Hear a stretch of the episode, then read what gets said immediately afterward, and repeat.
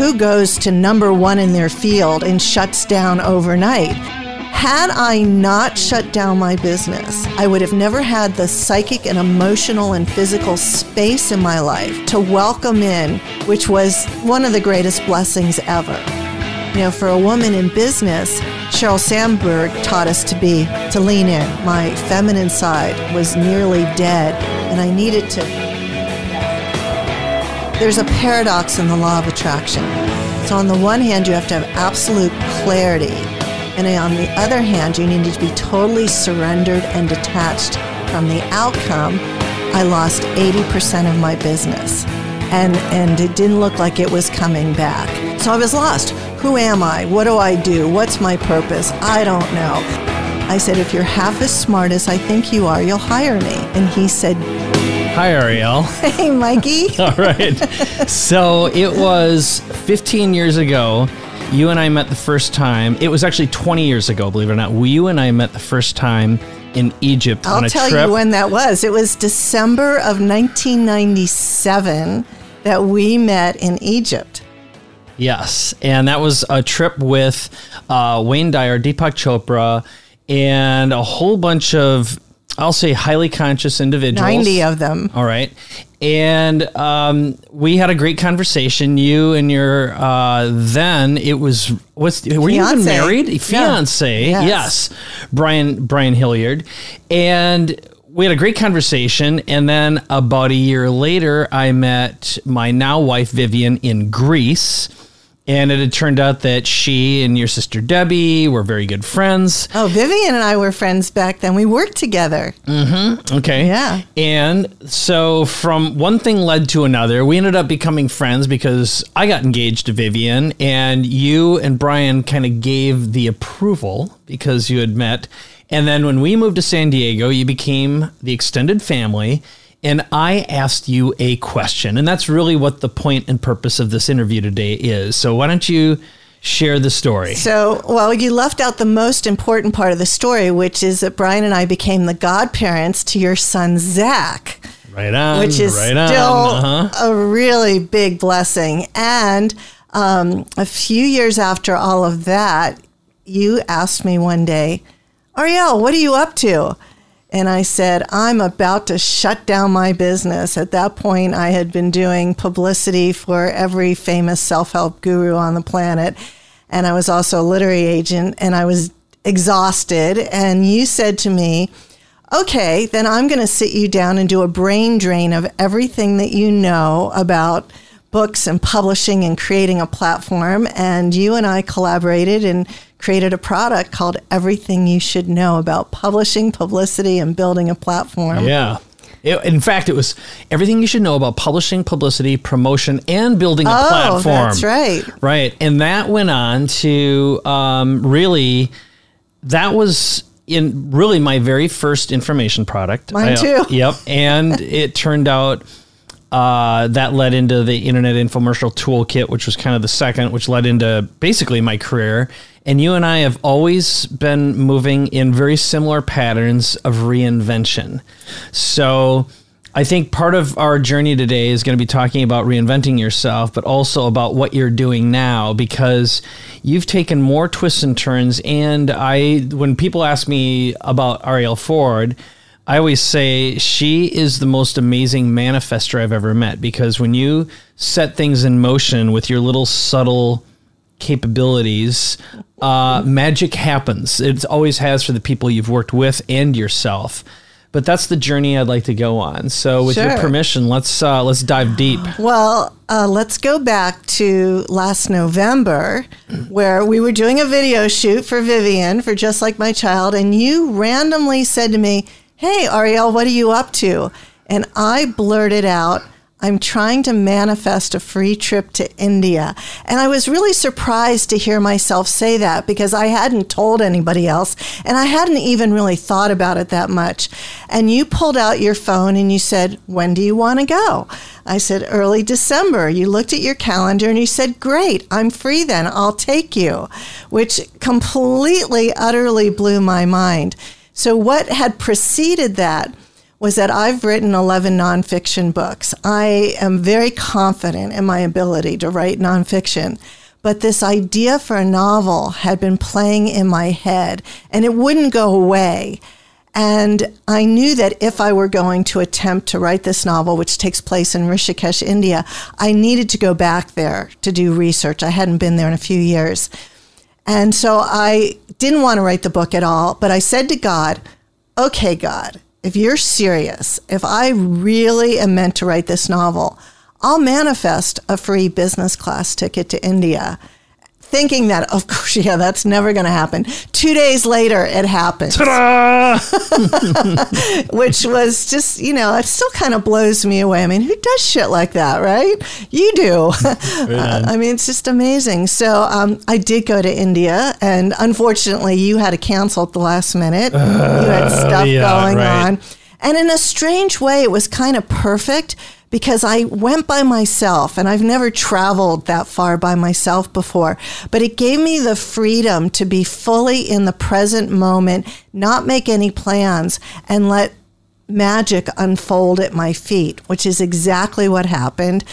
Uh, everything that I experienced in the seven days I was there is now in the book, which is now almost completed. And it, that's part one of it. So that would have never been able to occur had you not so generously gifted me with a ticket. But also, you're in the book. There's a character in the book, which I'm not going to give anything away, which I'd forgotten about. So, um, thank you for that too. So, I, I think it's so great that in some crazy way, we have both been like career soulmates, you know, cheering each other on and supporting each other and being at the root cause of the stuff that happens. So thanks. Yeah, no, it's my pleasure. And you know what? I was thinking through this as you're talking. Um, you know, like every major state of reinvention in my life has happened I, I, almost in perfect sync with you. I'd say you and I are in a six month window mm-hmm. of pretty significant and major reinventions. And, um, you know, I can remember this is, I'm going to get emotional. You might too, but I mean, when, when Debbie passed, mm-hmm. that was during, um, when I was going through cancer. And that was a very big turning point for you. You had a lot going on then because you stopped almost everything during that period. Oh, I, t- I took a 108 day sabbatical. Yeah, yeah, and then um, obviously I had no choice. But coming out of that, that turned into a business sale, which started another reinvention. But I want to just go backwards a little bit and let's let's complete the story of this big reinvention for you, which is the book, a nonfiction book, uh, no, complete fiction. shift, or I mean a fiction yeah. book. Yes, right, absolutely. But I'm curious. Um, why that? Why now? And why the major shift? And what does this represent? If we were going to take a fifty thousand foot view of Arielle's life, um, let's dissect your major transformations, your shifts, and look at them and say, you know, what if you go back to let's say your big career, let's say prior to becoming and doing publicity for the personal development market, um, and then that, which also involved a tremendous amount of Oprah activity, and then the reinvention and say, I'm going to basically kill this business, this industry of being pretty much the best known of your type um, to shifting to a soulmate focus. And you've gone down that path for it's the better share of a decade at mm-hmm. this point to then the sabbatical and then now this and then the what happens next. So let's just kind of oh, go okay. through. I want your perspective. And um, I have a reason for this because I recently bumped into a formula that revolves around being able to predict your own future based upon uh, where your reinventions occur inside your life. Okay. So, so what happened was in 1987, I started my PR firm, the Ford Group. And at that time, I was very focused on commercial stuff commercial real estate, residential real estate, art galleries, hotels, nonprofits. And the business took off from the moment I opened the door. I was hugely successful, making gobs of money. And that lasted for three and a half years till a recession hit LA. I didn't know what a recession was. I have a bachelor's degree, but I don't have an MBA. All I know is that in the span of six weeks, I lost 80% of my business.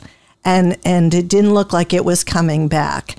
And so within a few months, I went from 4,000 square feet of office space on Wilshire Boulevard and eight full time employees to uh, a small 250 square foot closet office with a half time employee and gobs of credit card debt. And I was depressed, and my boyfriend dumped me all at the same time. So I was, I was at the bottom at the total bottom and I didn't know how long I was going to be at the bottom but but it turned out to be the best thing that ever happened to me in my entire life because I discovered that I hated my clients. I just hated them. I was in it for the money. I love the money, but I didn't want to reinvent that business. I couldn't go back there. So I was lost. Who am I? What do I do? What's my purpose? I don't know. And I just struggled for probably seven or eight months until I went to lunch one day with a friend who, very much like you, asked me good questions. And he said to me, If you could represent anybody or anything, who would it be? Now, this is 1990 or 91. And I said to him, Oh, there's this guy. I'm sure you've never heard of him. He's pretty unknown, but I think he's the best kept secret in America. His name is Deepak Chopra. And my friend said to me, Not only do I know who he is, my friend Penny works for him. And so later that day, Penny called and she said, This is so funny. Dr. Chopra called this morning and asked me if I could find him a publicist. And here you are.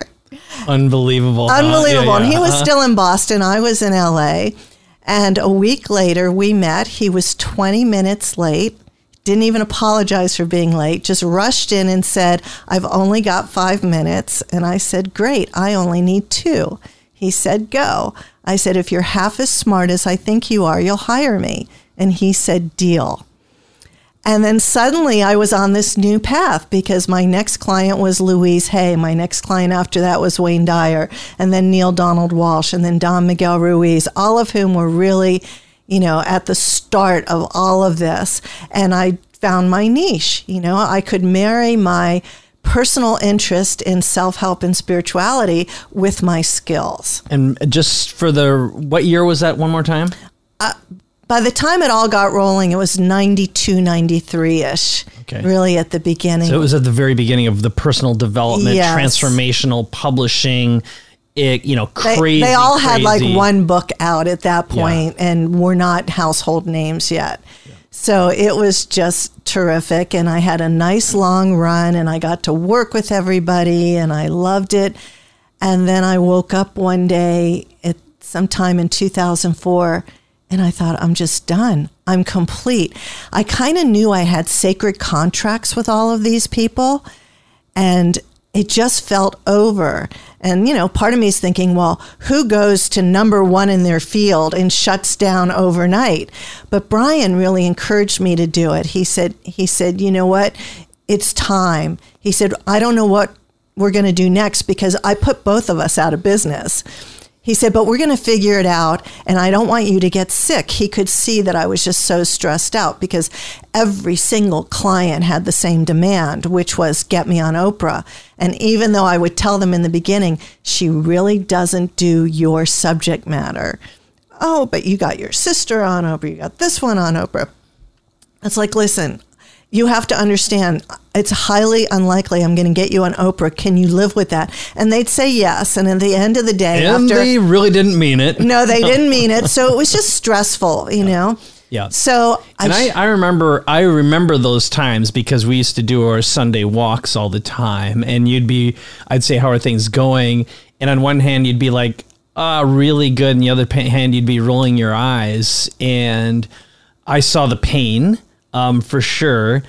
Uh, and I didn't really know what it was. It was, you know, part of it was there was so much excitement and you had so much buzz. And the way I knew you was in Egypt. I was in awe at how you were managing these gigantic personalities because on that trip, Um, there were some of them were your clients. Mm-hmm. Obviously, had worked with Deepak for a long time, Wayne Dyer, and I don't even remember some of the other ones who were who weren't the New York Times number one bestsellers back when you actually had to sell books and go on satellite tours and Right. pound the ground for a couple like a couple hundred days Right. to build and maintain that momentum.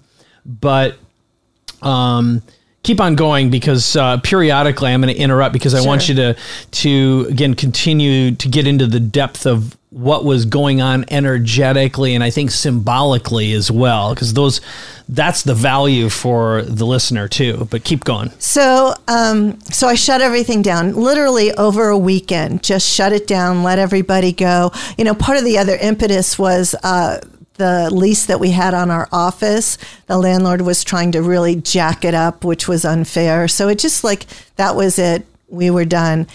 And then I woke up on a Monday morning and I was like, well, what am I going to do? I got nothing to do. And, you know, a week or two later, the phone rang and this man called me up and he said, Hi, my name's Gay Hendricks. Do you know who I am? And I said, Well, of course I know who you are. And he said, I want, I want you to come to Ojai and meet with me. I have a business proposition for you. So Brian and I, you know, drove five hours to Ojai, sat down with Gay, and he said, said, I've got this idea for a startup. It's called the Spiritual Cinema Circle. It's a DVD club specializing in conscious films, and I want you to be a partner. And he said, I can't pay you, of course, but you're going to own part of the company. And if we're successful, you're going to make a lot of money. Now, had he asked me that two weeks earlier, I would have said, What are you crazy? You want me to work for free? But suddenly, here I am. You know, and then he also explained to me affiliate marketing, which was brand new in 2004. And he said, he said, I want you to be the head of the affiliate marketing. You have all these relationships with all these famous people who have big email lists, and here's all the different ways it's going to work. Well, 60 days after that conversation, we were up and running at a profit, getting salaries. I even got a car. Three years later, we sold the business for millions. And by the way, I'm going to uh, throw in a couple pieces here. That was the Netflix of the personal development, personal growth, spirituality business at the time. So, what was really great about Spiritual Cinema Circle was that Gay had come up with this concept to put together a monthly DVD that included a feature, a documentary, a short, and an animated short that people would pay a monthly fee for. And then they'd get this great DVD that had conscious, spiritual, heart opening, soul stirring films on it that you wouldn't see anywhere else. And I was fortunate that I had all these relationships with all the thought leaders and best-selling authors in the field who had big giant email lists and I could pick up the phone and call them and say, "Listen, here's what we're doing. And if you send out an email to your list, you're going to make X amount of dollars." On every time, you know, we get a new member. Right. Plus, it was recurring income and Passive front end. Yeah, it was great. Right. So there was some of them. I'm not going to name names, but I remember one one of our affiliates was getting a check from us every month that ran between eighteen and twenty two thousand dollars. So in a very short amount of time, we went from this idea to a very successful business. Uh, had it for three years, and then it was sold for six million dollars. Uh, now, I don't want to go into the whole sad story about why I didn't make millions of dollars. Uh, I could have. I had the opportunity, but I, uh, my greedy little capitalist heart thought, oh, well, the company that bought us has millions of customers. If I hang on to my stock, it'll be worth even more. That didn't happen. But that's another story for another day. the Oh, good well, news was yeah. here, the point of the reinvention story is very simple. Had I not shut down my business, I would have never, ever had that meeting with Gay. I would have never had the psychic and emotional and physical space in my life to welcome in, which was one of the greatest blessings ever. So that was three years. And then when it was over, um, I stayed on with the company that bought us for a while longer, but I was bored. I was tired. I didn't want to do this anymore. And I spent a year doing what I call a feelingization every day. People call them visualizations. Visualizations don't work, people. They're pretty pictures in your head. A feelingization is when you drop from your head to your heart and you feel what it feels like to have your desire fulfilled. So I did one every day, knowing that somewhere out in the world was a company that needed me, needed my talents, my resources, my connections. And within a year, I manifested the next seven year phase of my life working with Evolving Wisdom, where I got to invent my very own love summit, The Art of Love, which became hugely successful. The very, very first one that we did, which was on uh, Valentine's Day 2011, we had over 80,000 people on the line. You know, the first check I got yeah. for my role in that was $100,000. So I was off on another tangent learning about online learning and having my own e courses and also using my connections in affiliate marketing to help grow that business. And then, as we talked about earlier, then Debbie got really sick and then she died. And then suddenly I realized that I, I needed time off. In fact, Brian actually sat me down because I had taken off seven weeks at, for the end of Debbie's life. And then I jumped back into work and I had all these things that only I could do, or so I thought. And Brian said to me, I'm really afraid you're going to get sick and die if you keep this up. You're drained, you're, you're out of gas. And I knew he was right. So, uh, Two months later, I decided to take a full sabbatical. And what that meant was no work, no email, no texting, no social media, just complete media blackout. I had what I called my bat phone. The only one who had the numbers to the bat phone was my mother and my husband. And for 108 days, I got acupuncture and chiropractic and aromatherapy and massages. And we went to Bora Bora and I ate good food and I swam in tropical waters. And when it was all over, I realized I could never go back to that type A push, push, push person that I had been. And, you know, one way I like to describe it is that, you know, for a woman in business, Sheryl Sandberg taught us to be to lean in, right? Be all in, be in your testosterone driven mind, go, go, go. And what I realized was that my feminine side was nearly dead and I needed to lean back. You know, I needed to receive, I needed to work from my intuitive being. And my intuitive being basically said, work part time, only work on projects that you love, regardless if you get paid or not. And the most important part was to have faith and trust that the money would come because I didn't have I didn't have you know I'd put Brian and I out of work. I didn't have a way to know if the money would come. But I trusted that it would. And it did. And it came from the craziest places. Places I, I, I remember one day I got a check for almost $8,000 on royalties to a product I'd forgotten about, and the publisher had forgotten to pay me for many years. So it was just like that. So, what happened next? Um, what happened next was uh-huh. I'm now working on a novel. Right. Now, of course, the novel doesn't have an agent yet. It hasn't been sold, but it will be. I'm very confident the novel will also become a movie. And what I've learned so far about the novel was that, you know, I thought it was just an interesting story. I call it conscious chick lit. But the deeper thing that I've learned is that it's an opportunity for me to take all of the things I've learned, whether it's deep spiritual awareness, consciousness, or just basic life hacks, and infuse them into the book.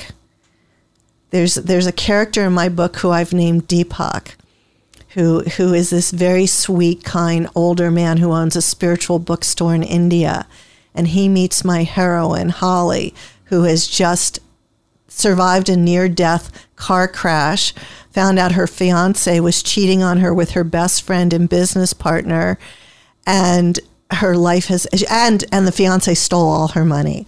So she, her life has turned to total shit and she ends up in India supposedly to learn how to cook Indian comfort food, and yet has these transformational experiences. And the book has a surprise ending, which I'm not going to give away, but but it has a beautiful surprise ending. All right. So I want to go down this path just a little bit because, again, if we take the 50,000 foot view, you went from all of the uh, essentially being a servant to some big celebrities for a long period of time and being a gateway um, to developing your own product and your own content. Which, if we go back a little bit, some of the steps that I remember was um, you had when we did everything you should know, and then inside of there, you ended up doing the soulmate kit. There were some like interesting gaps, so you got mm-hmm. to prototype a lot of big ideas along the way, and then the spiritual cinema circle, evolving wisdom, all the way to fiction. What why fiction? Why now? And why is this significant? And how did you learn how to write fiction on top of it? I'm curious where the skill and the vision came from. You know, I have no idea. All I know is that the story kept keeps it still to this day is unfolding in my head as a movie and I'm doing my best to translate the pictures in my head onto the page. And so I've always been a good storyteller. And along the way, I have friends in the business who are reading for me and giving me some direction. You know, I know that the basics of writing is show, don't tell. And yet there are moments in my early writings where I totally forget that and I'm just telling. So I'm now into deep edits. And so it's with the help of friends that I'm I'm doing it. And I think um, there's a level at which I think my sister is channeling these pictures to me because uh, a lot of the story are things that have happened to her. Of course, I've changed changed things to protect the innocent and the guilty, and of course added things. But um, it, it was it's a big surprise to me that I'm doing this, and now that I understand that it's a it's a way for me to share what works for me to a bigger audience um, it really feels like a new mission. And I don't know where it's going to end up. I'm making lots of assumptions. I'm assuming that I have enough of a platform and a track record that somebody's going to want to publish this. I feel the story's good enough. And more than that, I know it's going to be a great movie. And I will not be making the movie. I'm going to find people who are really good at it, but I do know it's going to be a film. So I think part of it is also that I'm not a planner. I don't have a five year plan. I've never had a five year plan. I like to stay in the present moment. Mm-hmm.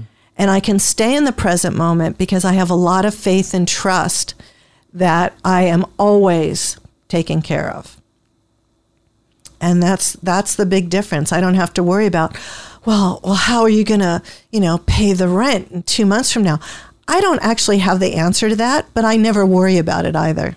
No, and all the time I've ever known you, that's never been a driver. You know, you just stuff just shows up. There's no question about it. And you're not afraid to ask and talk about what's going on. And so again, let's just take a step back here. Um, I want to ask you if you looked at who or what were the heroes and the enemies in your life at the times of these transitions? Does that register or show up for you in any way, shape, or form? Um, well, certainly Brian's always been my biggest cheerleader and hero and given me the strength to walk away from things that aren't working.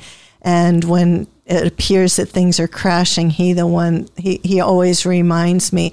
You know, my favorite favorite line in A Course in Miracles is in this moment I have everything that I need.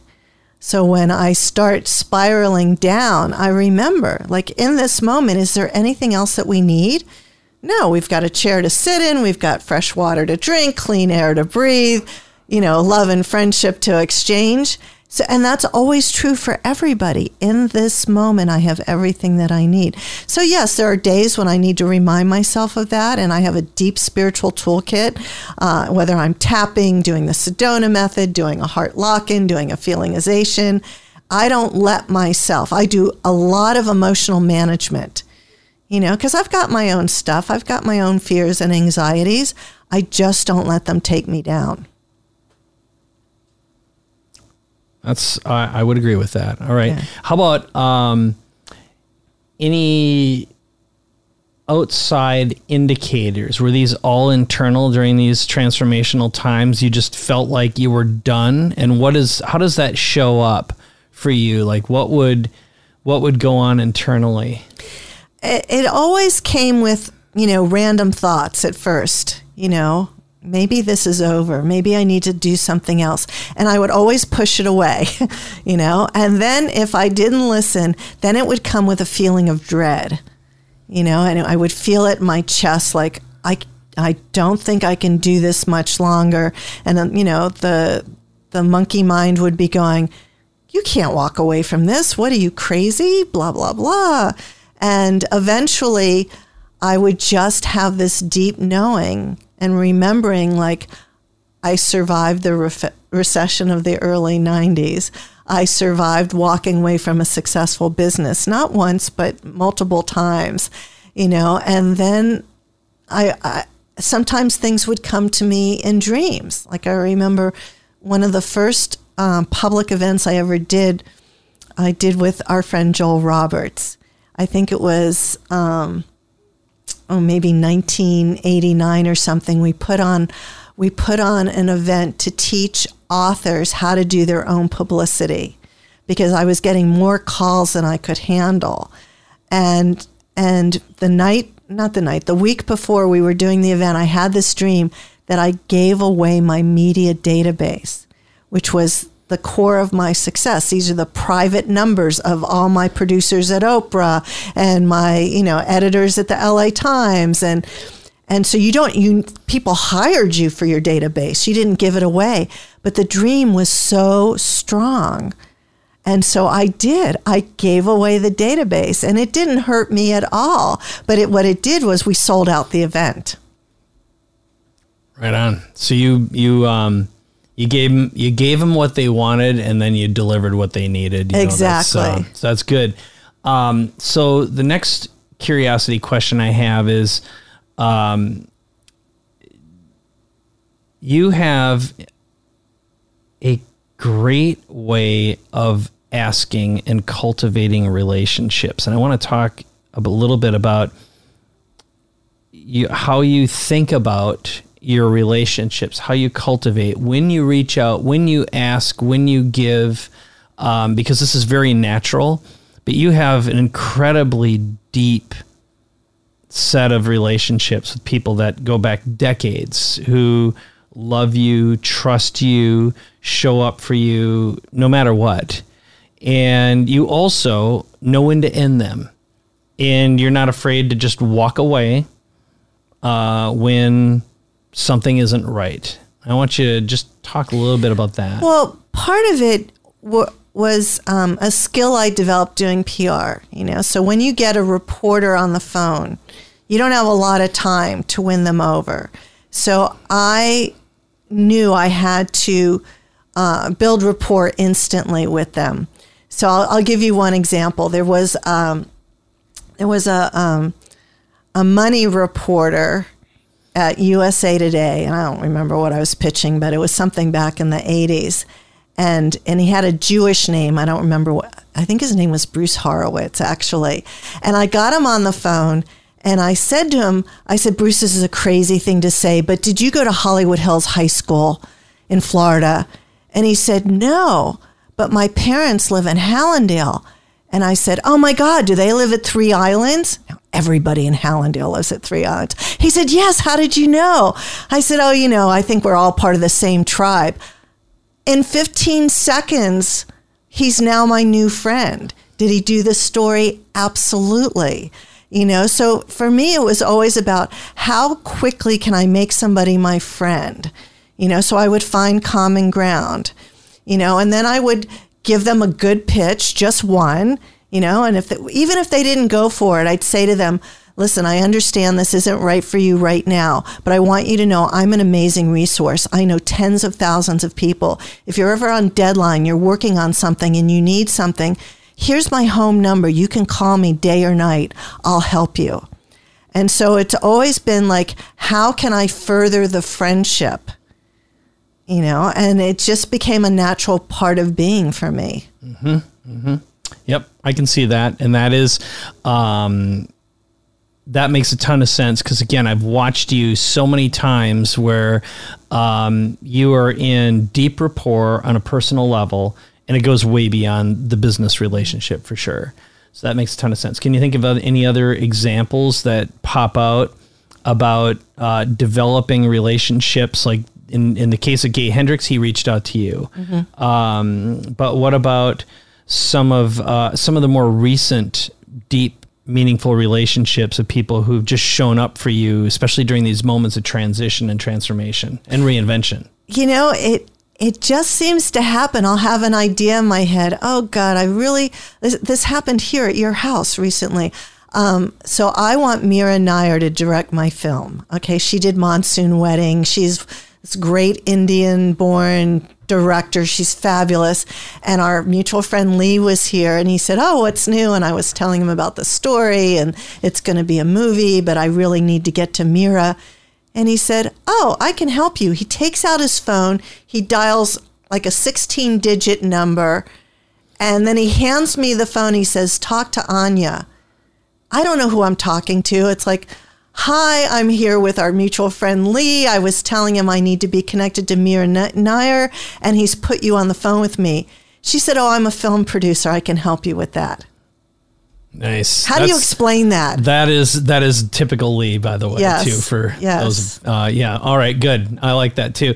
And that is again, it's back to the ask, yes. um, which was, oh, that's really fascinating, and it's also future focused asking that you do.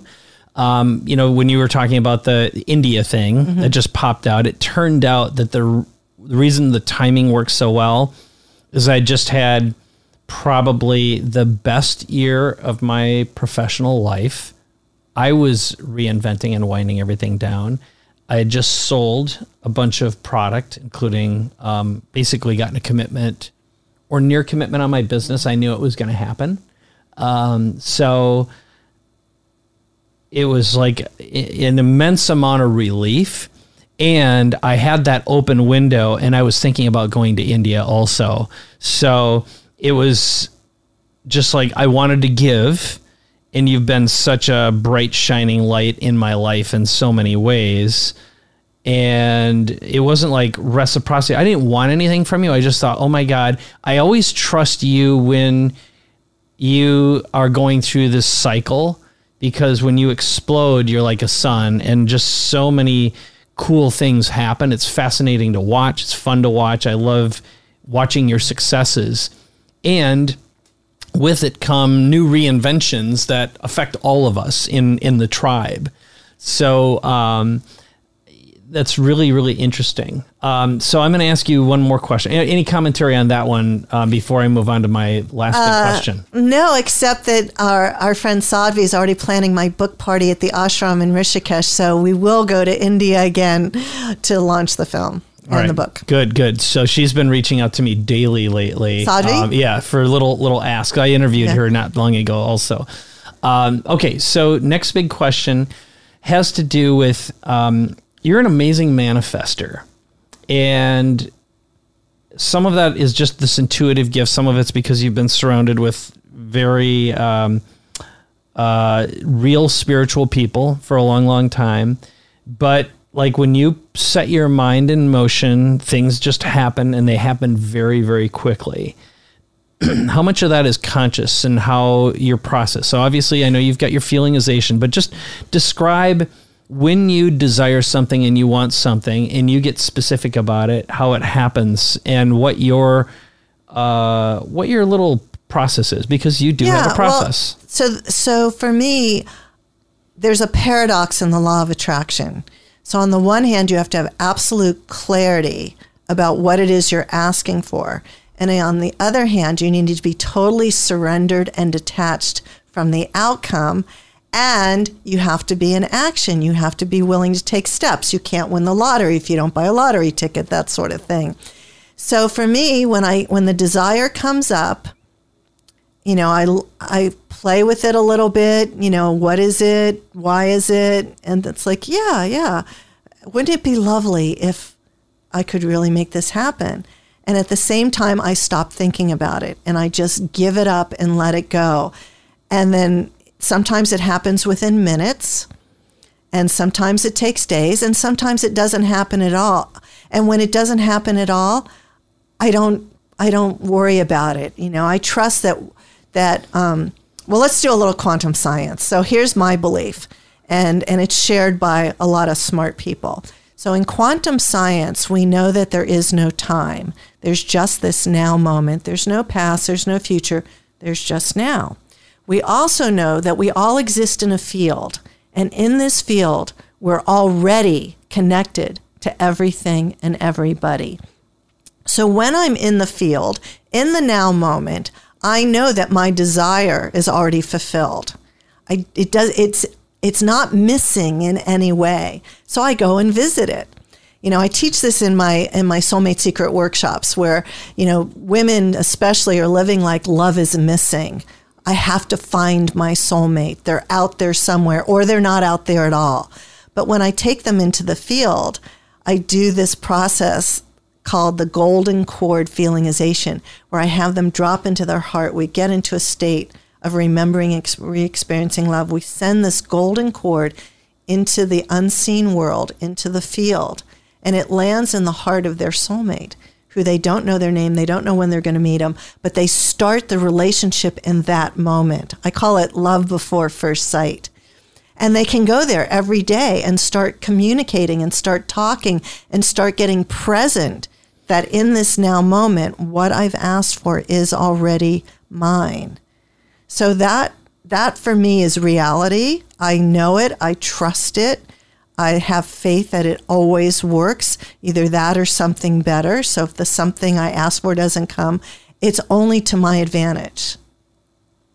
That's great. That's great. I think um, while I listen to you, my process is pretty similar. So I've I've always turned it into a performance to attract that which I desire, and it came from um, Manifest Your Destiny from Wayne years ago, and it's uh, um, it's who do you need to become right now to become attractive to that which you desire. Mm-hmm.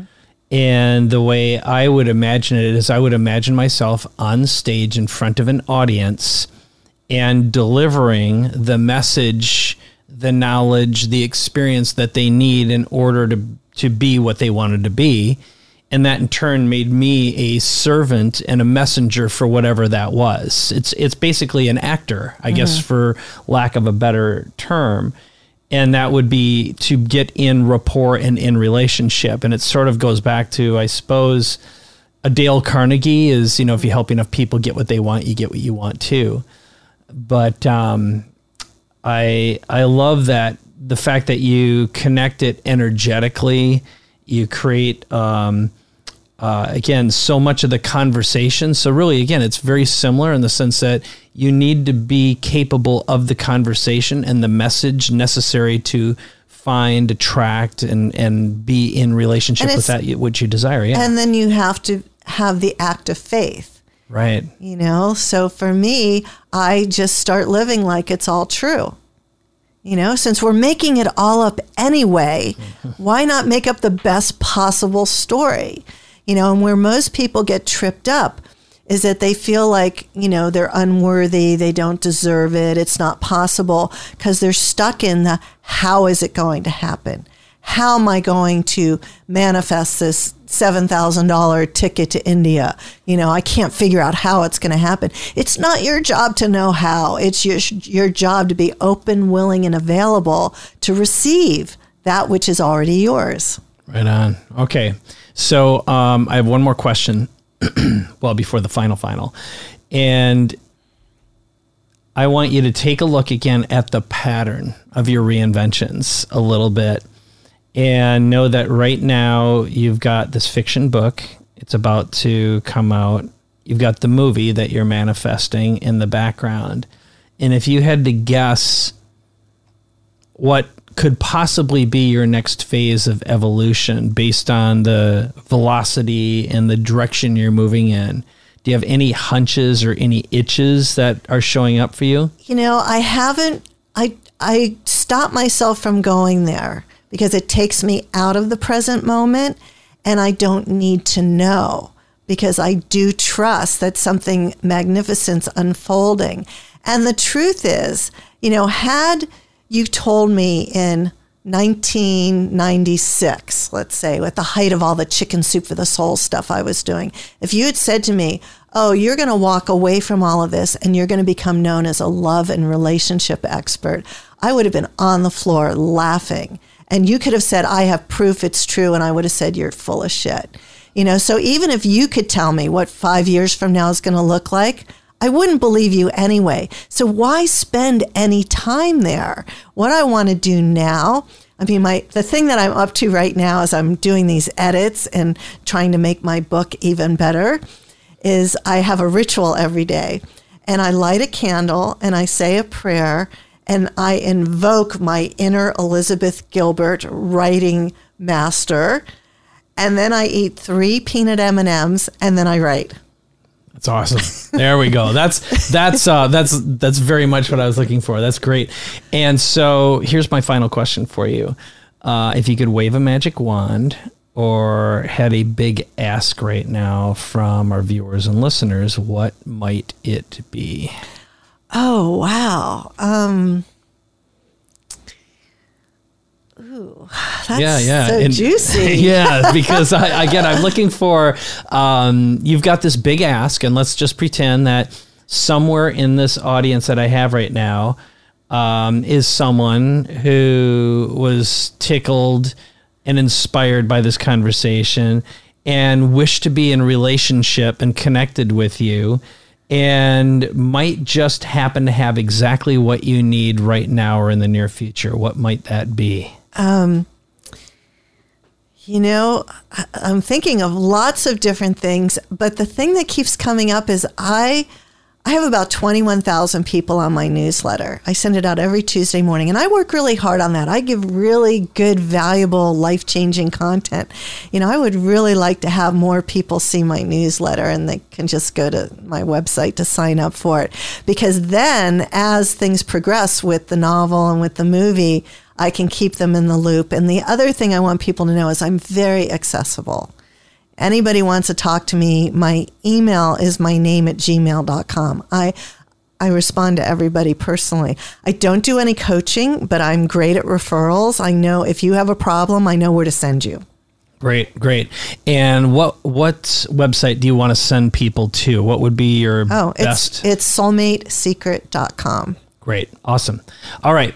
Well, as usual, I love you. I love you, Mikey. This is always fun. so let's make sure we do another one, uh, especially as you get closer to publishing time. Once I have an agent and a publisher and a producer and a director, I will call you. All right. And of course, I'm going to see you before then Yes. anyway. So, well, um, let's leave it at this. This has been an absolute pleasure. And the next step is really easy. So, for anyone who's watching, listening to this, uh, visit Arielle's website. You can reach out to her at arielleford at gmail.com. I have it in the show notes. And then finally, if you've enjoyed this episode, make sure you go to iTunes and leave a review because I look at all of them. And you can also leave a voice message for either myself, um, and that is at capabilityamplifier.com. And I want to thank you once again, and thank you for listening and watching as well. Thank you.